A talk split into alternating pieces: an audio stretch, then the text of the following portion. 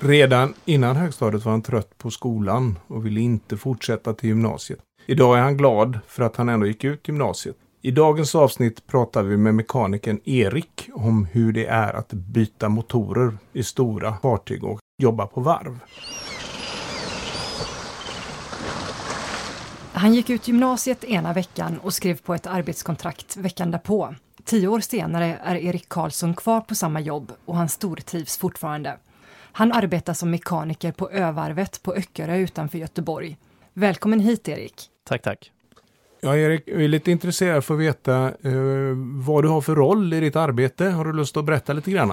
I anställningsregistret så står det att jag är montör eller mekaniker. Förr hade det nog hetat varvsarbetare, men idag så kallar vi det för montör eller mekaniker.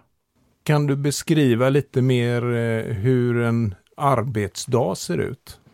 Större delen av tiden, 70-80%, är i drivlina, alltså motor, växel, propeller, roder. Hela vägen fram och hela vägen bak i drivlinan. Där är jag väl mest då. Vi byter mycket huvudmotorer, vi byter växlar och rycker en axel och tätar. Och det är också en väldigt hög variation.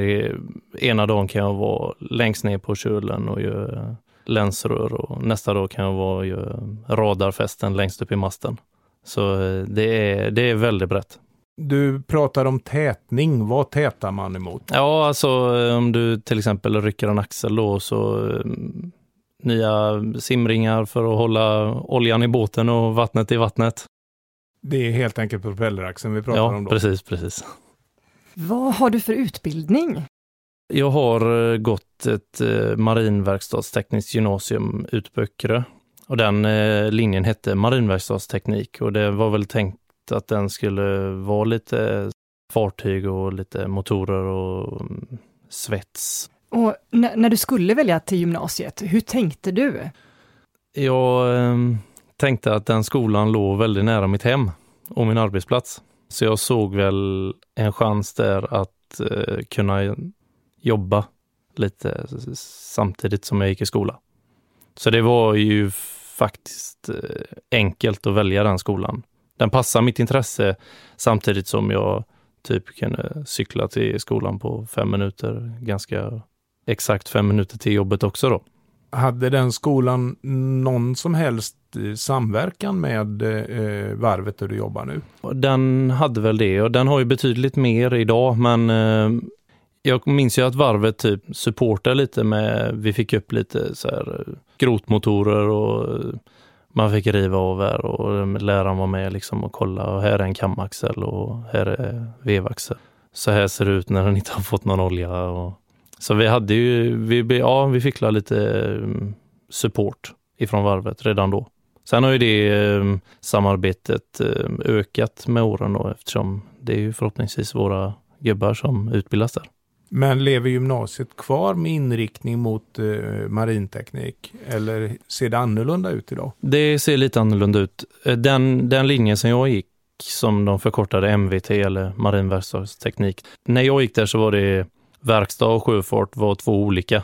Men det är lite mer som en linje nu då, som jag har förstått det. Och då är det väl kanske att du ska komma dit och utbilda dig och liksom hamna på båt och vara i maskin kanske. Mer inriktat mot att jobba ombord. Ja, nu sitter jag och säger grejer som jag inte är helt 100 på. Men det är så som jag har förstått det. Att de utbildar, vad ska man säga, mekaniker och sjömän. Det är väldigt likt. Bara att om du jobbar på varv så gungar ditt under fötterna. Jag brukar ju säga det att de som vill jobba med båtar men inte tål att bli sjösjuka, de kan ju jobba med marinteknik i land. Ja, precis. Och om du typ uppskattar att komma hem på eftermiddagen och så. Ja, det är lite olika utmaningar, men man kan alltså ändå jobba med båtar. Jag blev lite intresserad där du pratade om motorer, att ni fick upp dem på skolan. På varvet där så är det ju lite olika storlek på fartygen som ni plockar in. Och det innebär ju också att det är lite olika storlek på motorerna. De största motorerna ni jobbar med, hur stora är de? De största jag har varit med på är ungefär 2300 hästkrafter. Det är alltså bara motor är väl runt 10 ton ungefär. ja, jag har varit med på 3 sådana motorbyten på 10 år då. Sen vet jag att de gjorde en precis innan jag började där med. Så det kommer ju en sån jättemotor någon gång ibland då. Och vad för fartyg hittar man de motorerna i? Alla 3 som jag har varit med på har varit sillfiske. Stalanova, Themis och Neptun. Och det är då båtnamn, förstår vi. Ja, precis. Det är de som är ute och fiskar sill och tobbis och makrill och såna grejer. Om du tänker tillbaka på när du var mindre, vad ville du bli när du blev stor? Jag ville bli stor. Jag tänkte kanske inte så mycket på om jag skulle snickra eller bygga eller vara på varvet eller om jag skulle dra kabel, utan jag ville nog bli vuxen, tror jag. Så jag började jobba så fort det gick. När man började jobba så blev man ju accepterad som en vuxen person direkt. Innan det så var man ju bara en lallare, va? Du pratade om det när vi värmde upp här lite förut, att gymnasiet, det var kanske inte, du såg inte det som helt nödvändigt, men du slutförde ändå det. Vad var det som gjorde det? Det får jag nog tacka mig för, detta klassföreståndare. Om du hör detta, Kristoffer, så kan du ju klappa dig själv på axeln. Men han tyckte att det var nog onödigt att gå ut skolan utan betyg. Så när det började lida mot sitt slut och ja, de enda vettiga betygen jag hade var projektarbete, sa han att ska vi inte snygga till detta nu sista terminen så att du kan gå härifrån med riktiga betyg. Och det var ju rätt så klokt i efterhand. Man har inte riktigt tid att läsa ikapp sånt när man har blivit äldre. Så det är jag väldigt tacksam att jag gjorde, även om jag kanske inte har utnyttjat det än, men jag är ju bara 29 år och jag kanske får för mig att göra det när som helst. Det tycker vi låter bra, att du hade en klassföreståndare som hjälpte dig. Hur kommer det sig sen då att du landade på övarvet? Den linjen jag gick i skolan där då var ju väldigt mycket praktik. Första året då så hade man 8 veckor och sen andra året 12, och sista året hade jag en hel termin praktik. Första året var jag på Bergs, propellerfabriken på Öckerö. Och sen fick man inte vara på samma året efter, och då ringde jag till Jonas och frågade om jag kunde få praktik på varvet då. Och det fick jag och tyckte att det var svinkul. Och året efter då, när jag gjorde den här långa praktiken, då var jag ju där från januari till juni. Och då hade jag varit där så länge så det kändes ju redan som jag hade ett jobb. Så när jag gjorde sista, ja det skulle ju vara sista skolan då, men den gjorde jag ju på jobbet. Vi åkte till skolan och firade studenten och sen åkte jag till jobbet igen på måndag, så det var ju väldigt kort väg in. Och jag blev erbjuden jobb under min praktik. För de som lyssnar här och kan tänka sig att det kunde vara kul att jobba som mekaniker, vad bör man ha för intressen för att passa som mekaniker? Alltså att ha ett brett teknikintresse är nog bra. Alltså... Det spelar inte så stor roll om du gillar att greja med bilar eller motorcyklar eller båtar eller flygplan eller vad du gillar. Men är du teknikintresserad så kommer du att få det behovet mättat. Jag skulle säga att intresse för teknik är nyckeln. Vem är du när du tar på dig jackan och går hem från jobbet? Nu för tiden har vi 2 små tvillingtjejer. Så sista 15 månaderna har jag varit en person som hämtar ersättning, blöjor, våtservetter och springer mellan ICA och jobbet. Det låter som familjen får gott om utrymme. Ja, det får de. Vi fick tvillingar och det har ju ändrat vissa utrymmen i fritiden. Jag förstår. Dick, som är personalchef på varvet, berättade för oss om moppekillarna, att det är rekryteringsgrund. Var du moppekille? Ja, det var jag nog. Om ni ser mig på Öckerö så kommer jag på en moppe. Det var väl något man drog igång när man var 12 år som fortfarande hänger i lite grann. Men sen tyckte jag hörde du sa någonting om musik och gitarr. Spelar du något instrument? Ja, jag fick en gitarr av min kära sambo i julklapp.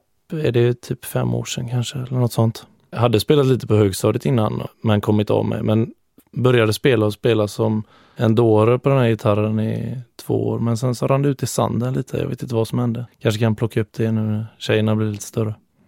Marinteknikerlinjen då, som du gick där ute, den finns ju då uppenbarligen inte kvar. Vad tycker du skulle vara en lämplig gymnasieutbildning för att jobba hos er idag? Det skulle varit, alltså den som vi gick, den var bra, men den var nystartad och vi var väl en slags försökskaniner på den linjen. Men annars var det, alltså det konceptet var bra med mycket praktik. För det är ju det som allting handlar om egentligen, om du får komma ut på en praktikplats och visa dig och jobba riktigt. Hur skulle det funka med fordonsprogrammet då? Jag skulle säga att det skulle kunna funka precis lika bra. De motorerna fungerar precis som våra motorer. Det är bara att de är bredställda i en bil och de står på längs i ett fartyg.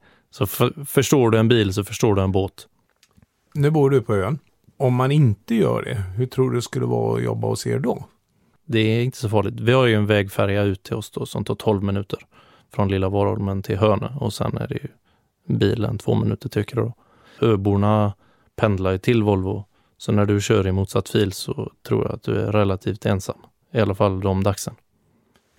Man kör ifrån Göteborgs stad ut till Öckerö, så kör man förbi Volvo. Mm. Det skulle alltså inte vara så farligt att fortsätta ut där då? Nej, man kan passera Volvo. Det funkar. Det vore kanske till och med önskvärt för er del då, eftersom att ibland så saknar ni personal. Ja, man får gärna komma ut och visa upp sig och berätta vad man kan och vad man vill. Och... Om man pratar om Volvo så är det ju väldigt, väldigt stor arbetsgivare med vad vi kan förstå ganska givna ramar. Men i ditt arbete så får du en uppgift och egentligen är det som så, om jag förstår det rätt, att den ska bara lösas. Är det någon som talar om för dig hur du ska lösa den? Ja, det är det ju såklart. Ja, men man går ner i båten och kollar på plats. Här ska det stå en tank. Den ska stå på ett aluminiumfundament och så bollar vi lite hur det ska se ut. Ja, det ska vi bygga i 80-80-10 aluminiumvinkel. Och du kan svetsa dem i de här spanten. Och så gör det sen. Och är jag osäker på någonting så frågar jag en gång till. Eller i alla fall som jag har haft det då, att då säger jag att jag fixar det. Och så börjar jag jobba och så får det växa fram. Och då, man kanske inte vill springa till chefen 700 gånger. Men då kan man ju, när du står i aluminiumverkstan så nyper du en svetsare där. Så säger du hur gör jag här? Och så, ja, och så får det växa fram. Och på så sätt så blir det ju väldigt lärorikt då. När vi pratade innan vi gick in här i studion så pratade du mycket om det att du uppskattar med jobbet är att du har mycket frihet under ansvar. Det är egentligen det jag vill att du ska prata om. Utveckla det lite, för jag tyckte om det du berättade. Det är absolut fritt och det är, så länge jobben blir bra så backar alla undan, om man säger så. Utan du blir tilldelad jobb eller att man är en del av ett större jobb, som jag beskrev innan då, när vi har gjort de här jättestora motorbytena, så kan du ju typ få till dig att om du ska bygga upp si och så runt här och det ska se ut si och så, där ska det sitta en värmeväxlare, där ska det gå 2 rör och vad det nu kan vara. Då har jag att göra i 2 veckor. Ja, det är upp till mig. Det ska se ut som vi sa. Och det är klart att om jag skulle göra helt galet så kommer väl någon och säger det. Men om det ser okej ut så får jag fortsätta.